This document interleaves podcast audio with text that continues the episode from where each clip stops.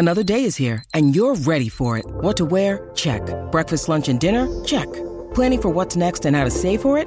That's where Bank of America can help. For your financial to-dos, Bank of America has experts ready to help get you closer to your goals. Get started at one of our local financial centers or 24-7 in our mobile banking app. Find a location near you at bankofamerica.com slash talk to us. What would you like the power to do? Mobile banking requires downloading the app and is only available for select devices. Message and data rates may apply. Bank of America and a member FDIC. This episode is brought to you by Shopify. Whether you're selling a little or a lot, Shopify helps you do your thing, however you cha-ching. From the launch your online shop stage, all the way to the we just hit a million orders stage. No matter what stage you're in, Shopify's there to help you grow. Sign up for a $1 per month trial period at shopify.com slash special offer, all lowercase. That's shopify.com slash special offer.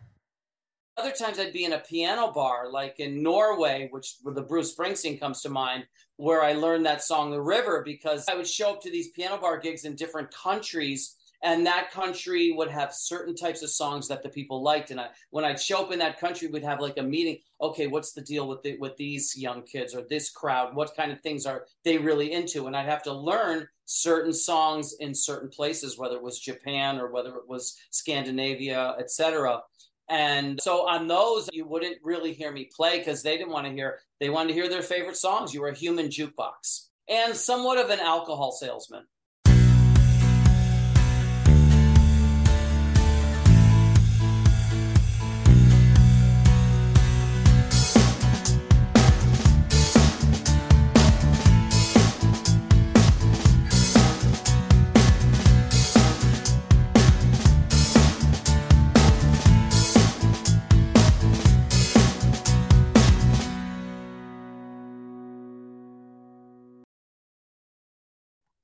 Hello, everyone. Welcome to a new episode of Set Lusting Bruce, your podcast all about Bruce Springsteen, his music, and mostly his fans. I am your host, Jesse Jackson. We are getting off the Bruce train, though I'm sure he will come up as he often does. I have my guest, Rick DellaRatta. Yeah. And I can't wait to talk to you. We've already spent a few minutes visiting. Rick, welcome to the podcast. Hey, thank you so much. Tell us a little about yourself. Sure. Where would I start? That's the thing. I could go all the way back to the beginning or I could start in the middle. Uh, we will start at the beginning in a minute. So for okay. now, do your elevator pitch. Really, basically, what I am is someone who had a musical upbringing. I became a professional musician and I traveled around the world, played all kinds of music in all kinds of bands played quite a few Bruce Springsteen songs in uh, pop bands and wedding bands and top 40 bands. And at some point, I got to a situation where I started to do my own records, were, which were more along the jazz line because I was a creative improviser and there's the piano has so much to offer in the jazz idiom. Then 9 11 came and basically I started to do something called Jazz for Peace, where I felt like I could take my music and out what my beliefs were as a person, which was that music and the arts could help people. It could heal our country. It could heal our world. It go- breaks through divisions that people have. It breaks through barriers of language and creed and culture and religion. And it reaches people in a profoundly positive way. And then if I use it to help outstanding causes, now I'm reaching all the people that outstanding cause is helping. So it's a really bizarre thing where it became a personal dream come true, coming from just a horrific tragedy that I happened to witness less than a quarter of a mile away on the roof of my uh, Lower East Side building where I was living in a five floor walk up on the morning of 9 11. So, from the most bizarre day of my life came a poem called Jazz for Peace, which led for the uh, this wild opportunity for me to combine my my talents with my the things I had learned from the arts and culture, which was that we could really solve a lot of our problems just with the arts and culture and and helping outstanding causes. So it's been a quite an, a journey. That, I, I can't wait to dive into that. I always like to start at the beginning though, Rick. You mentioned you grew up. Mm. Where'd you grow up? And was there music in the house? Was well, there okay. music a lot?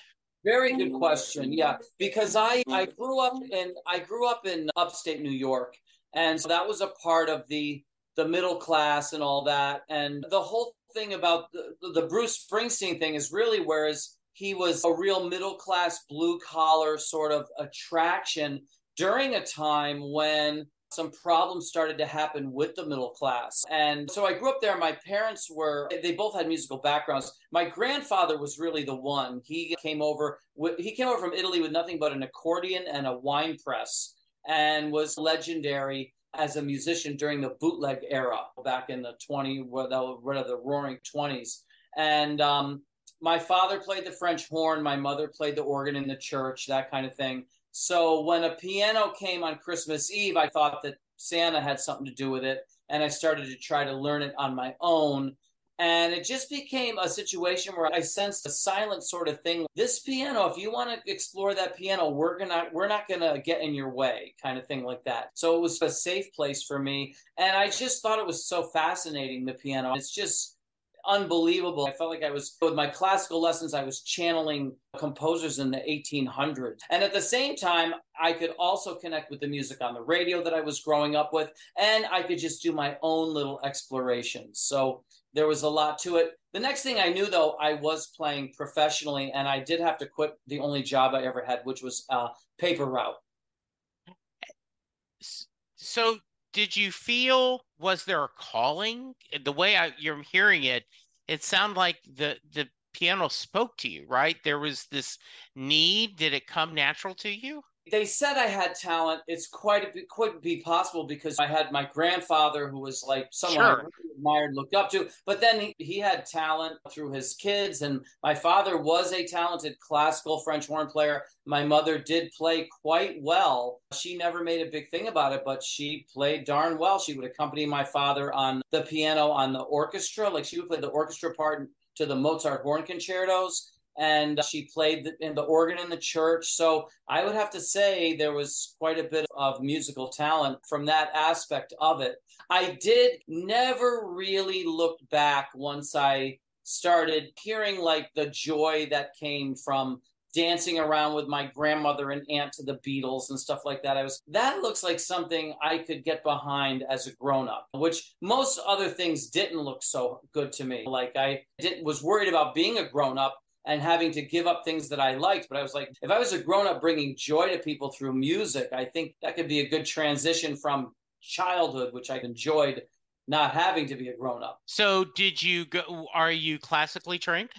I am. Because what happened was I was trying to learn the piano on my own, and I got someone told on me or something, and then they, you know, started with me with lessons. So now I had a classical teacher.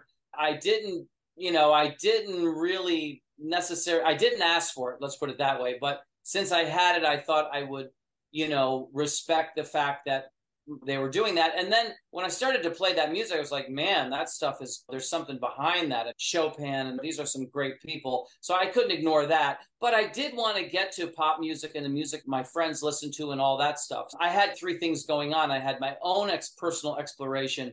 Then I had the music on the radio when I started playing in bands and stuff. And then I did have the classical thing, which was I sensed was a more time honored way to really become a master of an instrument. I've been listening to a lot of interviews with Jason Isbell. He's my new musical obsession. And he mm-hmm. talked about he just loved playing the guitar. Like it was never practice for him. It just, he just loved playing. So it sounds a little bit like that to you. Like it didn't matter to you whether it was classical, whether you were trying to pick up a pop piece from by ear, you just loved playing.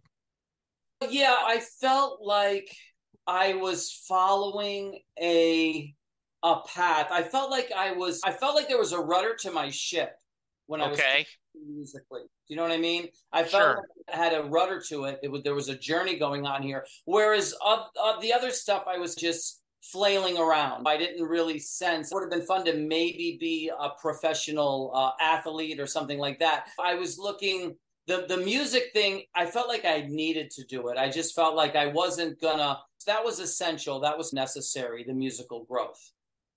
did you study officially or when you went to school? Yeah, I eventually got accepted at the New England Conservatory of Music. There was a few music schools that wanted me to go there as I got in that time where you choose a school and all that. And I was offered quite a good quite a scholarship in Miami, but I did sense that Boston was an opportunity for me on a lot of levels. They had a jazz program there, they had a classical program that I was accepted into, but they also had a city that had quite a musical a music scene. So I just figured, I don't know, I ended up going there and it was challenging. It wasn't the party that Miami would have been. I don't know if I don't know if that would have been the best thing for me. Who knows? Six of one, half dozen of the other. I figured Boston was a great place for me to really grow as a musician. There was no doubt in my mind. When did you start performing for other people? My homeroom teacher, like I said, I, I had this paper route and I was getting ambitious with that. But then my homeroom teacher wanted his sons played guitar.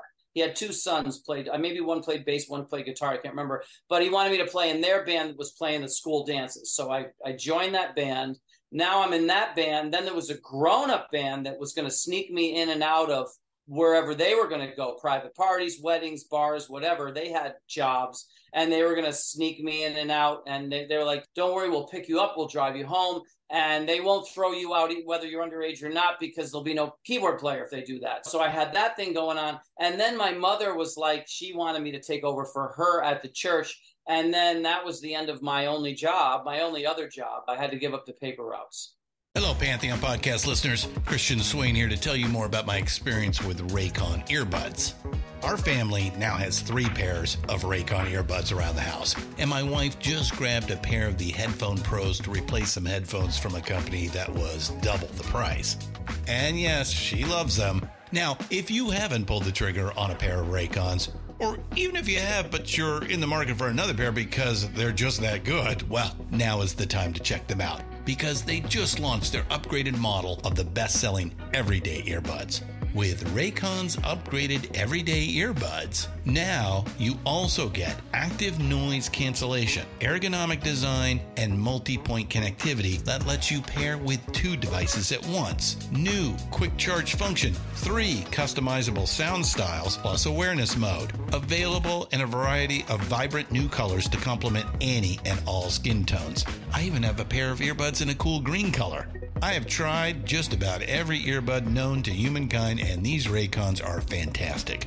Seriously, if you've been wanting to check out Raycons, there truly is no better time. You're going to ask yourself why you didn't check them out sooner, and Raycon offers a 30-day happiness guarantee. So, what are you waiting for? Go to buyraycon.com slash Pantheon today to get 20% off your Raycon order, plus free shipping. That's right, you'll get 20% off and free shipping at buyraycon.com slash Pantheon. Buyraycon.com slash Pantheon.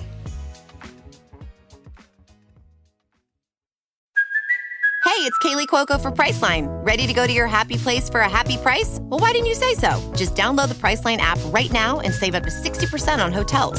So, whether it's Cousin Kevin's Kazoo concert in Kansas City, go Kevin, or Becky's Bachelorette Bash in Bermuda, you never have to miss a trip ever again. So, download the Priceline app today. Your savings are waiting. Go to your happy place for a happy price.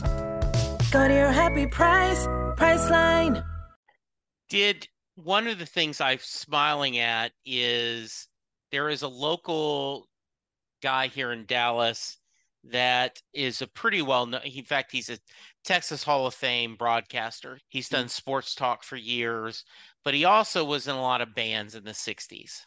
Oh. And and he still plays like in a, a Tom Petty tribute band, and so he does. But when he was in high school, and by the way, I laughed because they'll say, why did you not watch this TV show? And he'll say, because I was in bands and stuff.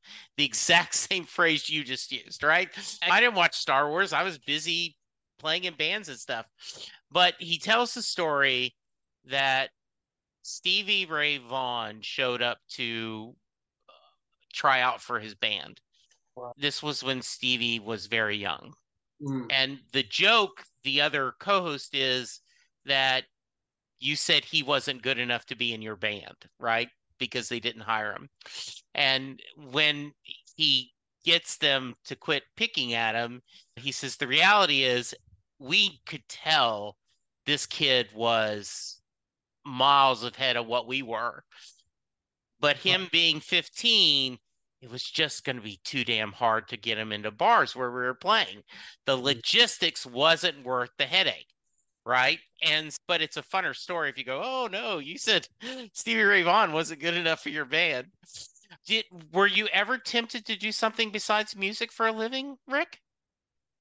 I can't really say I was. I was into there are things I was interested in hobbies. I love mm. sports. I love skiing to this day. I love playing basketball. I didn't really see myself getting in the NBA. If I thought I could get in a professional sports team or something like that, that might have been something that I would have considered. Music is so encompassing as as that radio announcer was alluding to. It can really it can really take up a lot. I love acting, for example, and now I do some acting. I actually did a scene for somebody just a couple days ago. I an agent called me and wanted me to do a scene playing a club owner, and I had to do the scene on the on the thing and send it. And I have an acting resume because of that. But only in the last few years have I been able to entertain acting because that can be a 24 hour a day thing dealing with auditions. So you have to make choices and I felt like music I had to do, and the other things were optional. And if I could do them with music or I could squeeze it in, that would be fine. But the music thing, it's it really is a lot. It's a handful. Did you mentioned writing? When did you? Was that something that was always there, or did that come later as you were learning to, that you decided I want to write music myself? I was uh, it, uh, right from when I was starting to learn the instrument. My I wanted to figure out the piano on my own. When I very first started, I wanted to figure it out all by myself. That never left me. And there's something compositional to that, even to improvising, where you're when you're trying to do something, all it's like a it's like a communication between you and the instrument that's almost sacred. And it's a composite it's it's compositional in nature. So there was a compositional element to me. And i would win strange little awards like at a summer music camp i was voted most creative. And when okay. i was in college and i did my undergraduate in piano performance a well-known composer in that school mentored me and he said listen i can get you scholarships if you want to stay. You could do a master's in jazz composition. There was people recognizing my compositional skills. When did you or if if we had to put a label on during that part of your career what kind of musician were you I wanted to play all kinds of music. One because I liked all kind of music, but also just because I felt like I had the best chance to make a living in music if I could play anything. So yeah. I was very happy to play anything and everything. And when I was in school, I was playing gigs all the time, every night with this kind of band, with that kind of band. After a while, I got to the point where I needed to, I realized I'm never going to really get too far in jazz unless I narrow it down and just become a jazz artist. And then I had a problem where I sang, I improvised, and I composed. And I was never in completely in my element as a sideman because I was supporting whatever that thing was. Sure. So I was like, no one's really going to hear me in a full context unless I become a band leader. So now I started to do my own records where you could hear my compositions, you could hear me improvising, and you could hear me doing vocals and stuff like that. So otherwise, I was doing a mix of things, a wild mixed bag. Sometimes I'd be playing in a a, a jazz band, a, a jazz fusion type of band where they wanted they were featuring my compositions. Other times I'd be in a band backing up a vocalist where I was being featured as a improviser. And then other times I'd be in a piano bar, like in Norway, which where the Bruce Springsteen comes to mind, where I learned that song, The River, because I would show up to these piano bar gigs in different countries and that country would have certain types of songs that the people liked and I, when i'd show up in that country we'd have like a meeting okay what's the deal with the, with these young kids or this crowd what kind of things are they really into and i'd have to learn certain songs in certain places, whether it was Japan or whether it was Scandinavia, etc. And so on those, you wouldn't really hear me play because they didn't want to hear. They wanted to hear. They wanted to hear their favorite songs. You were a human jukebox and somewhat of an alcohol salesman. First off, Max Weinberg does that currently, right? He tours with the Jukebox that they do.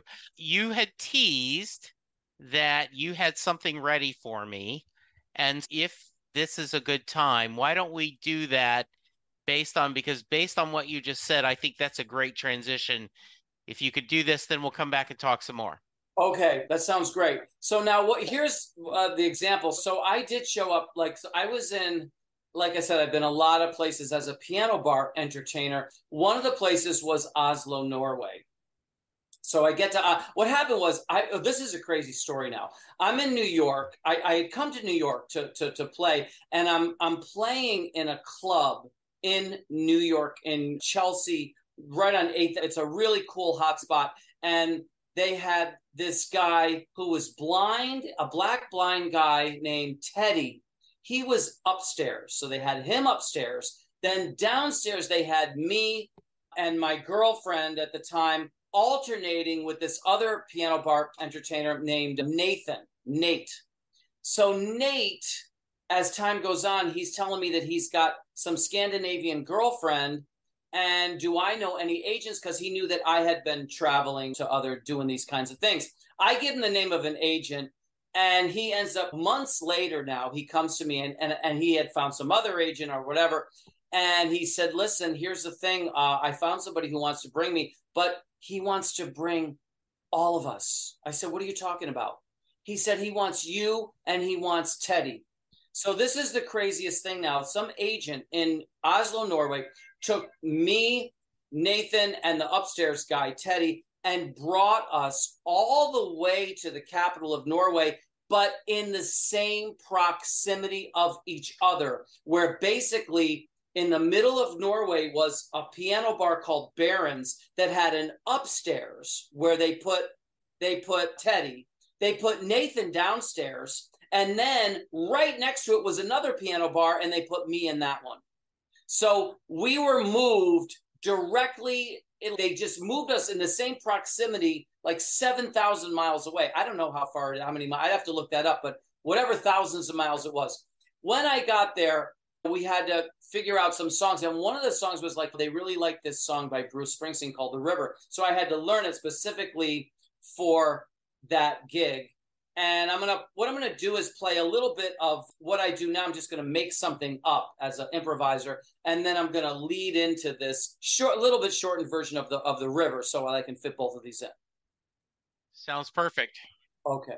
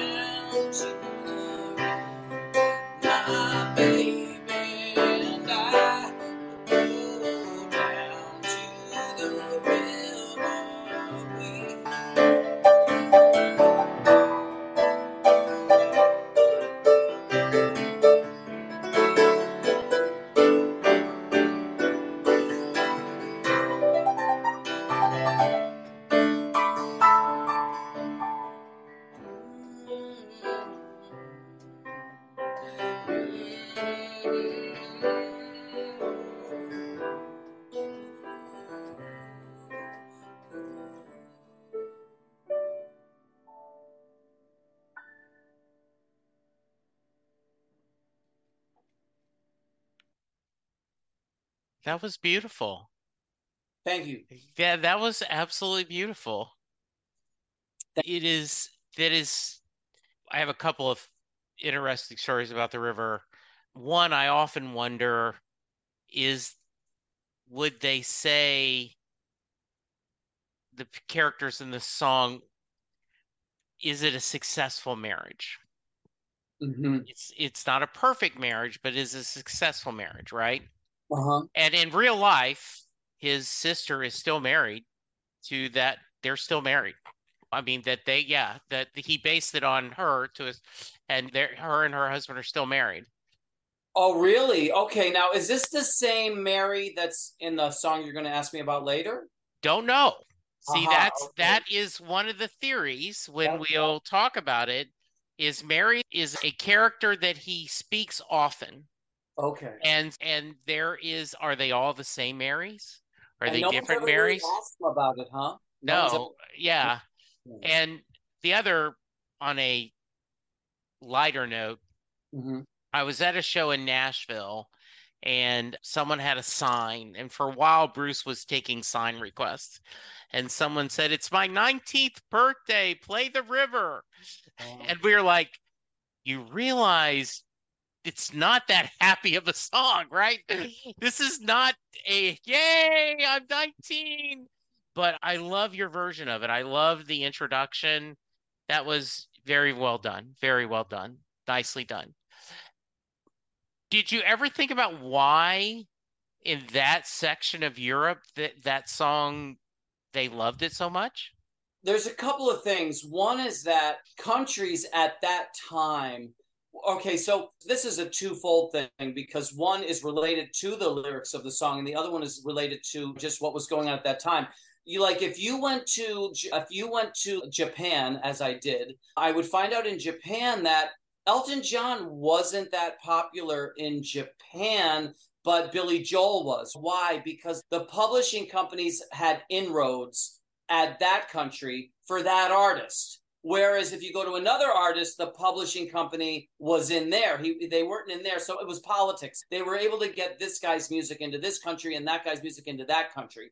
And certain artists were uh, definitely in uh, Norway, like uh, Neil Young, was much more prevalent in, in in Scandinavia than he was in Asia for whatever reason. Nobody really would ever make a request for a Neil Young uh, song in Asia, but they there was a one or two of his songs that they really liked in in Scandinavia.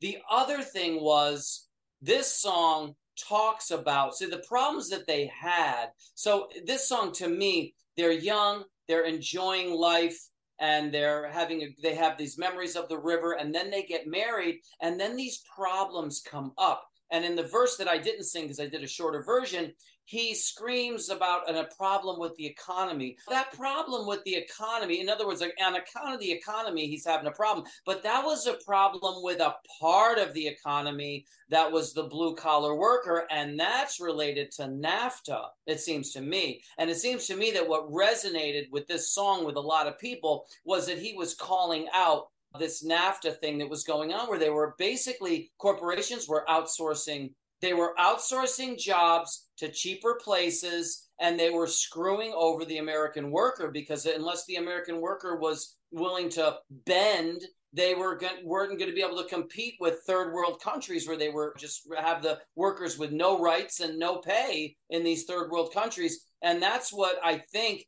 he was, and that's what was screwing up their marriage because that's a big problem when you have financial problems. Yes, absolutely. Right? Because the thing is, he's already making a he's already making a compromise in the song. Yeah. He's making a compromise to get that job at the Johnstown company, right? that compromise for the love and all that, but now that gets screwed up. Now he's making a compromise, but the compromise he's making betrays him. And yeah. what he was betrayed was, to me, he was betrayed by this outsourcing of jobs where these greedy corporations just saw a chance to make, even though they had enough, and even though the the worker was uh, was willing to work with them and give them enough, record profits didn't matter. They wanted a bigger record. It was greed, and the politicians were betraying the American people, and the American middle class got betrayed. Yeah, and, and what I also think is interesting is that the the universal of there ain't much work because the economy. This came out in eighty. Yeah, sing it in the nineties. Yeah, but I'm just saying to this day, mm-hmm. when he can sing that line, there are people that is universal because there's always problem in the economy if you are at that working class. That and you're right. The implication is I got a union car and a wedding coat right? Would our narrator gone to college? Maybe, but he couldn't. He's now got a child on the way. He's got a wife. He has to depend, and therefore, you put aside your dreams and put in other ones. And, and which has that you did sing that great line: "Is a dream alive that don't come true, or is it something worse?" Right. And that That's is, yeah, just it's in there. Yeah. Um, I ask this when I have Springsteen fans on the podcast. So I'll ask you, Rick, if you can you remember when you first heard Bruce or his music and what your thoughts were about this this singer-songwriter? I basically in New York there was a situation when I first came from Boston to New York. I brought a car, which was a 1969 Chevy Biscayne, and that was a crazy car. It was like uh, too big for to park in New York, but it was what I had, and I was able to play a lot of gigs. But a lot of the gigs were I ended up getting this gig where I was basically I was basically the weekend vocalist at this the singer piano player, but in a band. It was like a top 40 band that had a singer, but the singer was more a crooner and sang the 50s stuff and didn't really sing the top 40 stuff of the day. And so I became that guy on the weekends when it was packed. They wanted to hear the, the songs. And so I would sing the Born in the USA and some of these songs by Bruce Springsteen.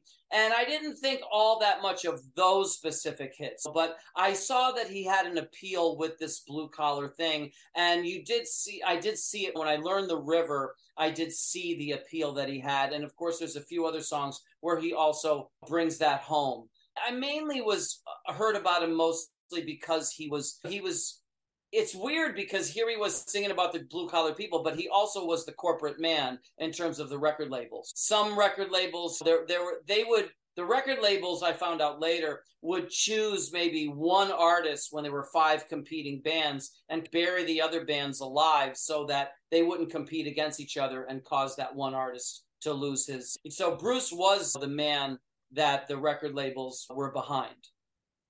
Did I love the fact you mentioned earlier in the interview that you were diverse the same way like an investor divor- divest his portfolio you mm-hmm. divested your musical styles so that you would be more accessible and employable talk to me a little bit more about that the thing is once i started once i quit my paper route I was already making a living as a musician, even though I was a young kid and I didn't have to pay rent at my house. Yeah. But I was like, I'm, I don't, there's no sense in turning back at this level. I just, even though I'm going to school, I can, I had the ability to play in different settings. And the school had something called the gig office. And I made out like a bandit there because when I got in there, they, people would, post the they would post these gigs that people would call in from the city of Boston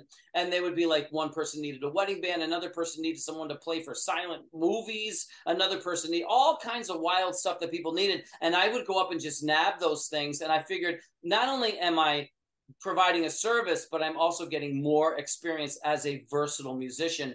And so I became a very versatile musician which allowed me to never really have to turn back. Now, the problem was that I kept growing as a musician, as an artist. And that became a problem because now I'm becoming more more able to play at a higher level but then as you play at that higher level the, the audience gets smaller and smaller when i was checking out some of Bruce's music, I was like, man, I was looking at like Little Stevie or whatever, and I'm like, boy, that's not a very challenging gig to play. You're just playing these triads and rocking along, and that sounds like fun. I was except I was developing way beyond that and into a much more challenging situation where there's a much smaller uh, market and a much smaller people for that. Nevertheless, my artistic journey was going in that direction just like you see with the writers the all the, the, great writers and great composers. Mozart wrote like 52 symphonies and apparently got buried in a pine box so right.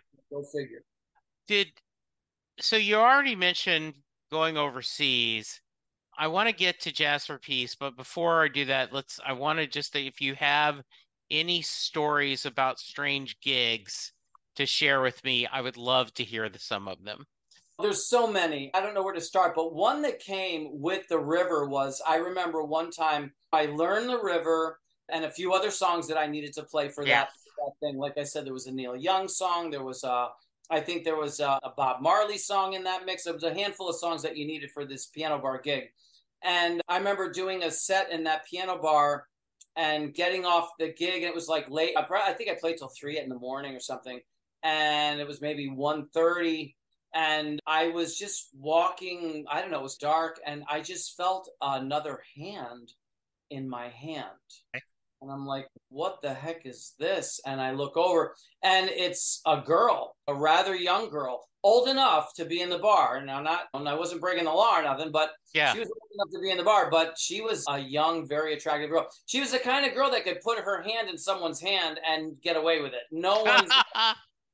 Nobody is good. Yeah, no one is gonna. No like, one's complaining. Yes. No one will ever complain when this girl puts her hand in your hand. That's the bottom. That's the yeah. kind of girl it was. And there was this little downstairs where you could go down, and then before you got to the restroom, there was like a little makeout place or whatever. And I just ended up, and that's one of the that's one of the memories of the river was just that girl. It brought back those memories. And the funny thing was because I played so many gigs, I was already had somewhat of a reputation as a jazz musician. So I was, yeah. they wanted me to meet the top jazz musician in Norway. Over there, they didn't really have to play all kinds of music in some of those other countries. If you were a good jazz musician, you were known in the country and blah, blah, blah. And was this guy, I think his name was Håkon Graf or something. He was a serious jazz musician. And okay. we, met, we went out and stuff. And I just remembered he's asking me like what do you do? I said look i do all kinds of gigs because new york city it's hard really hard to you got to play everything you got to do all kinds of stuff. You can't just and he knew that too but i was just trying to tell him the difference. And we get back to the flat that they gave me. Yeah. Get back there and there's a body crumpled up by the door. And it's that beautiful girl who had put her hand in my hand and she just decided to sleep next to my door until I got back there. And oh my goodness. Yeah. And so I just remembered like, what must this guy be thinking? Like he because that's just so beyond his, you know what I mean, his like conception. And even sure. Mine, you know? so it was funny. It was like we got back and I opened the door and she just got up and she just walked in the flat and just went over into my room and just went and crawled into the bed while me and him hung out finishing up our conversation or whatever in the living room. And I was just trying to think of what must be going through his mind because it's got to be so foreign to his life in the more, the yeah. more the jazz and the more serious music world. You know what I mean? And, and you're like in the rock star world, and you're trying to go, oh yeah, this happens all the time. yeah, right, exactly. That's what I was wondering. What's this guy be thinking? Oh, that's so great. Yeah. So, I thank you. That's a perfect story. It we're gonna try not to have give anyone whiplash, but you said that Jazz for Peace was born on 9/11. Take me through a little bit of that. My story was I I had been having a lot of headhunters and recruiters call me asking for me to, are you interested in a job? Are you interested in a job? I had, I reached out to my wife in her job. They had people, had them do professional resumes. A service had done a professional resume. So I asked Linda, I said, do you mind if I pay to get a resume done? She goes, No, I think it's a great idea. I had gotten a phone call and they said the resumes are ready to pick up. I said, Okay, great. I'm driving to pick up and I stop at an Einstein's bakery, one of the chains, picked up a bagel and some coffee, and I'm in the car and I'm listening to the sports station and they talk about, yeah, it sounds like there's been a plane hit the tower. And we're like, oh, and then I heard them say, oh, that's way too low. That's not an accident. So I get to, and it was a the person working on the resume. It was eh, they worked out of their home, so it's on the TV, mm-hmm. and he hands me the resume, and we neither one of us are in the mood to look at it. But for the longest time, my resume was Jesse Jackson, 09, 11, 2001, right? Because he had dated it. And so then, of course, the economy went to hell, and I no one was calling for jobs after I'd paid for a resume. And I'm living in Dallas, Texas, and the world is shocked. And and in a lot of ways, I think we're still feeling the repercussions of that. So you're there in New York. Tell me the story. Talk to me about that and where we went. Well, on the 9 10, on the 10th of that, the day before, uh, I was in a situation where this is something that happens, maybe not in every city, but in New York, it'll happen where photographers or amateur photographers can just go up to someone that they think might be famous or something someday yeah. or whatever and just say to them hey do you want some pictures and i'll keep the negatives or whatever and the person will of course say yes and some photographers have gotten quite they got their start in photography or their pictures became well known linda mccartney's a perfect example she was linda right. East that. But she took pictures of Bob Dylan and Jimi Hendrix walking, just walking around with their guitar in Tomka in uh, Washington Square Park when they were nobody really. And she had the pictures. And, and then next thing you know, she's a famous photographer. And then she met Paul McCartney. Anyway, this woman was, for whatever reason, she was taking pictures of me and giving me the negatives.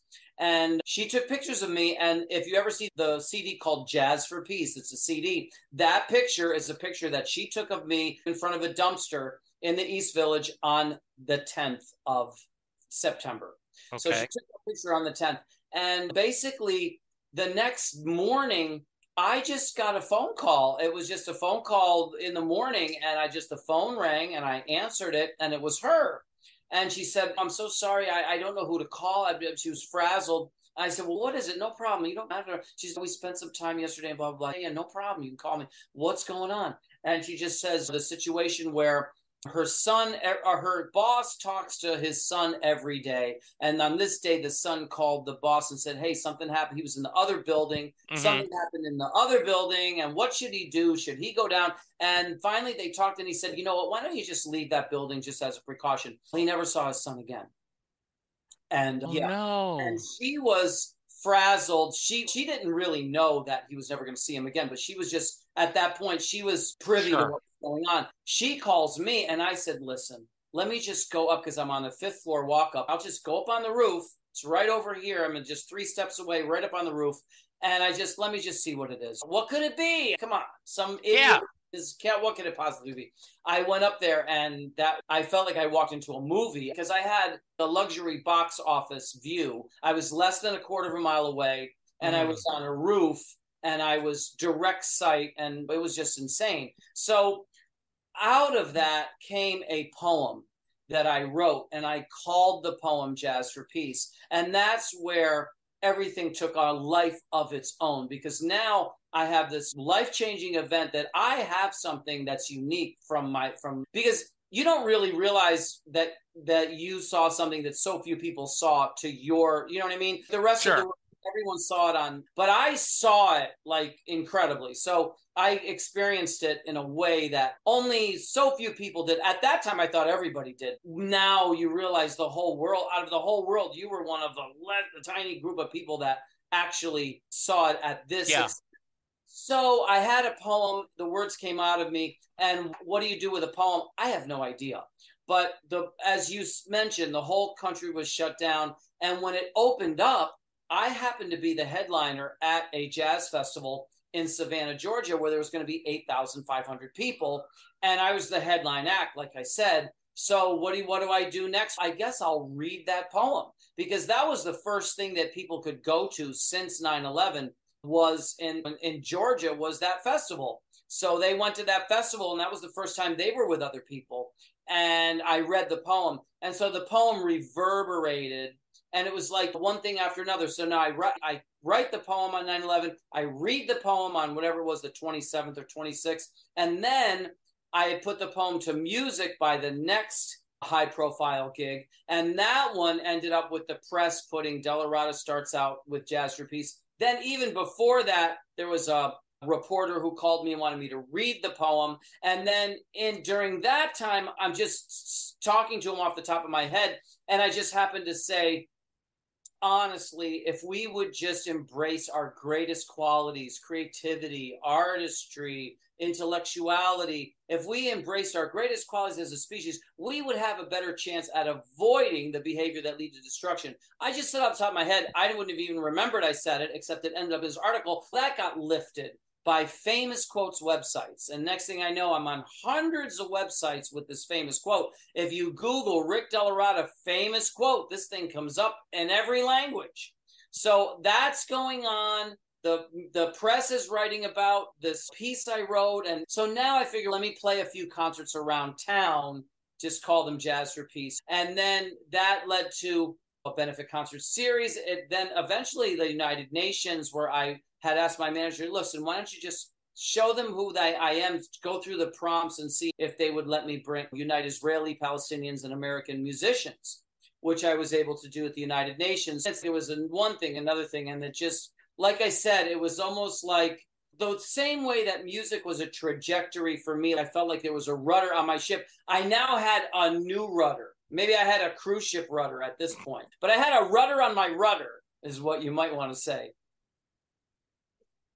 by the way, I I did just quote, and you're right. If you put yeah. your name in that quote, pop. Crazy. It just it, you're like, what? Okay. And I'll be honest with you, for years, I thought I must have done something to have that happen. I must have sent that quote to someone or I did some because we try so hard. We are always trying hard, and all that trying is good. But the bottom line is that had not that was just a you know a crazy thing where I said something and it got lifted, and I had nothing to do with that. I didn't know about uh, famous quote sites. So I was Yeah. gaslighted into thinking I had something to do with it. But the when I you know when I really had to think of it, I'm like, I never, I don't, I never even knew I said the thing in the first place. So it's a just a phenomenon. It's a phenomenon unexplained. So your comment is going around. So what about you? What was the thought of getting a little more organized and doing jazz for peace? Talk Well, what about happened- here's what happened. Basically, I was visiting a roommate of mine on the Upper West Side. Uh, oh, an ex-roommate that he had a rent control apartment, and the Mhm. reason I ended up in his place is because he wanted a he needed a piano player, and he figured uh, he'd give me some cheap rent in his rent control apartment, and so that was before I ended up uh, down on the Lower East Side. But anyway, that was my first apartment in the city. When I first came down, I was in Jersey City. Then it was his. So I'm visiting him, and he's yeah. There's this uh, place around the corner. Why don't you check it out? It's a youth hostel, and it's called Jazz on the Park. But if the guy's name was Jazz, J A Z. yeah. I go over there and I go and I'm like, hey, how would you guys like a little jazz maybe in your basement? Because I realized they didn't realize, but I realized all I got to do is put another Z on this guy's name. And I've got, it looks like, and not only that, but the street had, 106th Street had also been named Duke Ellington Boulevard. So now I had this venue for my little Jazz for Peace concerts. And then I'm like, why don't I do something philanthropic, living up to the words of the poem, and help a few outstanding causes in the city? I'll do a benefit concert for a few outstanding causes in New York City. And that just ballooned because I didn't realize there were over 60,000 nonprofits in New York City.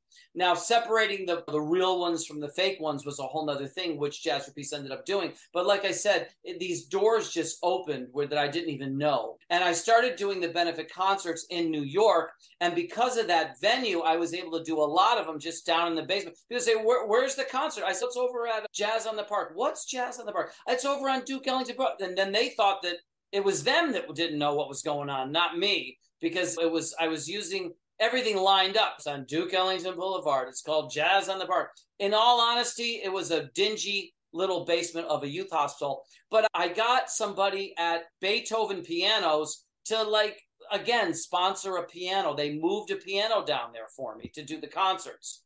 And then what happened was I get a call presidential candidate Dennis, Dennis Kucinich is visiting New York, and on his itinerary, he wants to come to a Jazz for Peace concert.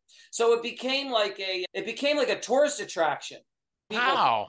And I'm like, does this guy know that I'm in a basement of a? He didn't know, but I was like, nothing I could do. I'm just gonna have to fake it. So hmm. then I started doing the concerts all around New York, and the next thing I know, I was doing like my 200th or whatever, and they're reading this thing, and it's all about me while me and the band are over on the side having some hors d'oeuvres or whatever, and they're making these announcements before we come on to do the concert, and they're reading this big proclamation. I'm like, what the heck? Will you guys be quiet so I can hear this? They wouldn't shut up. I had to go and listen because it sounded like it was about me. The other band guys in the band, they don't. They're just shooting the crap and having fun. Let me hear this. And it turned out it was from Mayor Bloomberg. And it was a big letter that he wrote proclaiming New York commends all blah blah blah. I'm like, could you, where did you guys get that? Oh yeah, the mayor, he loves what you're doing. Here, take this letter. And it was just so then I started to realize when I would hit these milestones, I would get these letters. When I hit my 500th concert, it was in Chicago, and I got a letter from Barack Obama. Then I started doing these all over the world, and I would get a letter from the Prime Minister of Kenya when I went to Africa. And Sure. so people started to come, and a lot of them were referring to my United Nation concert, which got no press. I did everything I could. I sent out press releases. I did nothing to get that famous quote except say something off the top of my head that ended up in an article. The press, the for the United Nations, I said press release everybody. Nobody showed up. Nobody cared about peace. But as the benefit concert series resonated, then they started to notice and that in their eyes that was a significant cultural event that I did at the United Nations and this thing Yeah. I'm doing has significance and it has they started to believe what I thought originally and that happens sometimes and that's the way it is in the arts too a lot of these great artists whether it's Mozart or whatever hey unfortunately it's not that they weren't great it's just that the public took so long and to, to come around that they were already dead by the time the public figured them out, came around. If you go to Vienna, funny because I was on a podcast earlier today from Vienna. It's called Vienna Live. But if you go to Vienna, you'll see Mozart getting a gig that he qualified for in 1731. A joke, but right? Sure, yeah. Yeah, he qualified for the gig in 1731, but they didn't give it to him then. He died penniless. But now he's a big star in Vienna. So that's just these are just parts, these are just the the uniqueness, the unique crazy ride of our existence. But like I said, I was glad that I learned every kind of music. One, so that I could support myself no matter what and ride them. But also, it makes you a better musician. It just Mhm. makes you a better, more well-rounded musician to to be able to just do anything. Yeah. I remember people. I remember someone calling me up. Hey, listen, what do you got from? Okay, listen, go into this club. They'll have a keyboard set up for you. It's a country band, and just go in there and just walk on the stage and just they'll have the charts for you and just read their show and then just walk out. Someone will hand you an envelope. I still don't even know the name of that band. I walked the place was packed with people. The people I made the band sound really good. I don't Yeah. know who they are to this day. They could be a band that's famous now. I didn't even know. They hired me to just go in and make them sound good. Like it was a special gig, and they figured I was gonna make them. I was gonna soup up their, you know what I mean? Or they needed Sure. to do that, and my name came. So all kinds of wild things like that. I don't regret any of it. What's next? I, I know you're joining me on this podcast, but Right. what are you wanting to go? What is the next step for Jazz for Peace? And what's next for you career wise? Okay. Interesting you should ask because these podcasts, okay, so we got in a situation where it took 20 years, but after 20 years of me doing all these things with Jazz for Peace, all of a sudden podcasting comes out and people need content. And they look at my story and man it resonated now they get it. I don't know where they were before or maybe they didn't even have podcasts back then. Who Yeah. knows but these podcasters like you guys are like hey and and i love it because you have the freedom to choose what you want to do it's a wonderful Right. outlet for you it's freedom of speech i i love the whole idea but they're like oh we want can you come on and we'd love to tell your story and this is my desk. That a lot of they, they interview these podcasters at their workplace. This piano is my work. this Sure, absolutely. yeah and Yeah. they love the idea that I play something. And then again, as because I can play so many things, I can play something that's related to that podcast or that theme. I was on a Prince's fan club podcast. Prince and playing music, playing different, totally different music than what you heard today. But anyway, so now I've done a lot of solo performing. And to be honest with you, up until before this podcasting role started, I shied away from a solo uh, appearance because I just felt like I wanted my other musicians. I needed my bass player. I need my drummer. I like a horn. I love to. I love to play with the ensembles and all that. But through this podcasting thing, it's fascinating because there are some things that I can do breaking up the time and the tempo. I don't know if I did as much of it for you, but if you listen to some other podcast, listen to the one in Vienna because that was for you. I wanted to do something special for your podcast, but for Yes, thank you. Vienna, he was he wanted something quite adventurous, and you'll hear me like like going in and out of time, doing things that the musicians couldn't do. So before it was a ham, it was a hamstring because I couldn't do what my bass player and drummer could give me. But now, because I've been on over a hundred of these podcasts, this is like maybe the hundred and twentieth podcast or something I've been. on. Wow. Yeah, and I can. I'm doing things that actually they can't. They wouldn't be able to do with I'm doing some unique Sure. so I think it's leading to a situation like yesterday where there was an arts and cultural event and they thought it would be great if maybe I could finagle a way to do it. And I said, you know what? I could do your thing if you just have a piano and a microphone and I just come down myself. You know what I mean? Rather than a situation where you know my some of the guys I play with are big names and it would be they wouldn't be we wouldn't be able to amortize it. You know what I mean? So I was able to just go there myself and they loved it. And so I think it's going to be a situation for a minute now where I take what I've grown, the musical growth from these podcast performances, and deliver those to audiences live. I think I see that as a possible thing next. And yesterday was an example of it. And that's on YouTube. Uh, but they put like a couple minutes of it on YouTube Okay. today. So it's right. you'll just see me basically. They announce me as they normally would, with maybe whether even if I had an orchestra, but it was just me and making it happen. So, how about if someone wants more information, how do Mhm. they find it? a great way to get in touch with me personally and with to find out if you like jazz for peace if you know the, the mission and, the, and what that's been going is as the simple email is just info at jazzforpeace.org and Okay. of course jazzforpeace.org being the website me personally my website rickdellaratta.com you have to be able to spell my name but so those are easy ways and i like i said email that email generic email address is just a great way Okay. for someone to say, "Hey, I watched the Springsteen podcast and blah blah blah." And it could, I'd love for you to come out to to play at our little thing because I could come out solo and do that where I couldn't. Sure. before. Or they might say, "Hey, we have this thing in the community that you could come and do a, a concert to to support or something like that." Okay, that sounds Sure. great. Mhm. What have I not asked you that I should have?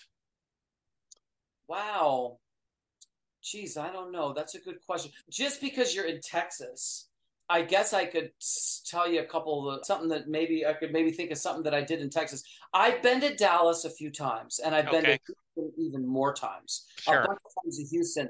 The Houston thing is interesting because I used to play with a band called the Platters that were famous in the 1950s. Sure. there was a woman from Houston on a cruise ship that remembered me from the Platters when I Oh, played how funny. ship, and she kept following my career. And when I started coming to Houston, her and her husband would meet me at the airport and pick me up and stay at their place and party with them all weekend and take me to my gig and you know hang out and all that stuff. So that was Yeah. a real fun thing for Houston. The Dallas thing was cool because there was a few different organizations that I did with Jazz for Peace. And the last time I was in Dallas, it turned out a friend of mine who's a bass player, because North Texas State has a well-known, I don't know if you know if you know this, but they have this well-known, it's called the one o'clock big band or something. It's a world Yeah. famous jazz big Yeah. And It's like the five o'clock jazz band or something, but yes, Sure. it is. North Texas State has is, is considered one of the best music music schools in the Got it. country, not just Texas. Yes, I do know it. that. Yeah.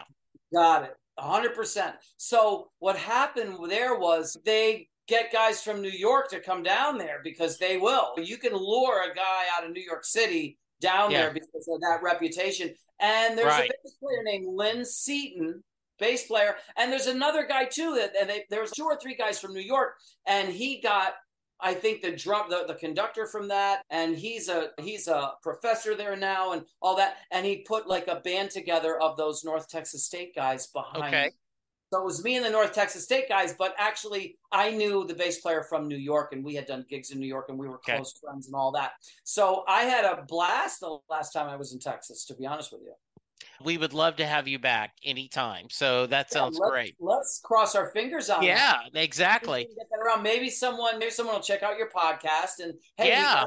Rick. It could be, like I said, it could be a Jazz for Peace thing. Like I've been to Texas a few times, where we help an outstanding cause through our benefit concert series. And like I said, it's info at jazzforpeace.org. Or they could say, hey, we have this little uh, music fest, and we'd love for you to just sneak in here and play. We'll we'll provide you with a keyboard and a mic, and just come down and, and be one of the acts. That sounds awesome. I love that. All right, Rick, this has been so much fun. Thank you for the musical treat. I loved hearing your version of the river. I'm gonna I'll include the link to your website on the show notes. I'll include your email address. But before I get out of here, I end every podcast with a Mary question. Okay. Jay Armstrong is a honors English teacher from he is now retired, but when he was teaching, he would give his class, his honors English class, the lyrics to Thunder Road. And he would ask them to read it. They'd talk about the themes, the choice of lyrics that Bruce uses, and then he would ask his class, Does Mary get in the car at the end of the ro- song? That is your question. Does Mary get in the car at the end of Thunder Road? We my answer to that, which I had ready before we came on the show, but you you altered it a little bit yourself. But it, it boils down to basically based on what my review was. I'm gonna say if, and we don't know for sure, if That's... it's the same Mary from the river, if it's the yes. same Mary, uh, then I'm gonna say yes. If it's that Mary, but then yeah. again, you said it's no one has ever he he's never let Bruce has never let the cat out of the bag as to if it's the same Mary, right? Yeah. No, that's and and so I think that's a perfectly that's a great answer, right? Of eh, um because of course she gets in the car because then they wouldn't get married in the river. So yes, of course she gets the car. That is great. Thank you again for being part of this. I, I just loved visiting with you.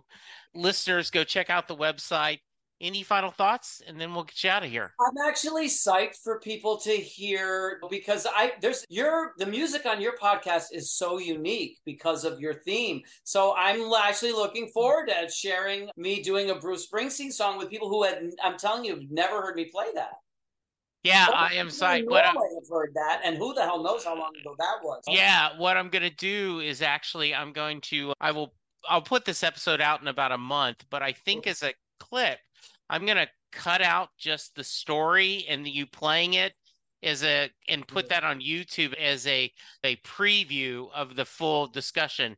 So I'll try to do that by next week. I think that'd be fun. Oh, that'll be a blast. That'll be yeah. So once I have it, I'll let you know. Oh, All right. All right, listeners. Thank you so much for listening. Check out Rick's website. Check out Jazz for Peace. Let's be kind. Let's be safe. And we'll talk to you soon. Goodbye.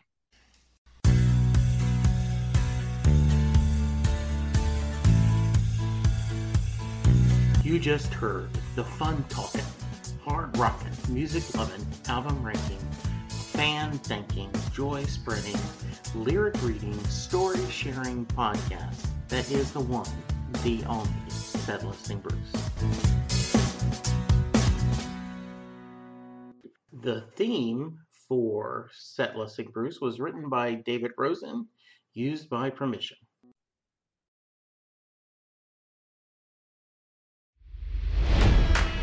It's NFL draft season, and that means it's time to start thinking about fantasy football. FantasyPoints.com features industry leading experts and prognosticators using proprietary hand charted data to help you score more fantasy points. FantasyPoints.com is the place to go for whatever kind of fantasy football you play. Whether you play fantasy football, daily fantasy sports, or do a little bit of everything, Fantasy Points has the meticulously researched content to guide you to victory. And why wait for the fall? Fantasy Points also covers the new spring football league, the UFL. Join the guru, John Hansen, Scott Barrett, Joe Dolan, and other massive names in the fantasy football universe with an exclusive offer. Use code Pantheon for 15% off any fantasy points package, including the all in package, with access to every article, tool, and data nugget that Fantasy Points has to offer. That's fantasypoints.com and code Pantheon for 15% off at Fantasy Points. Fantasypoints.com. Code Pantheon. Score more fantasy points.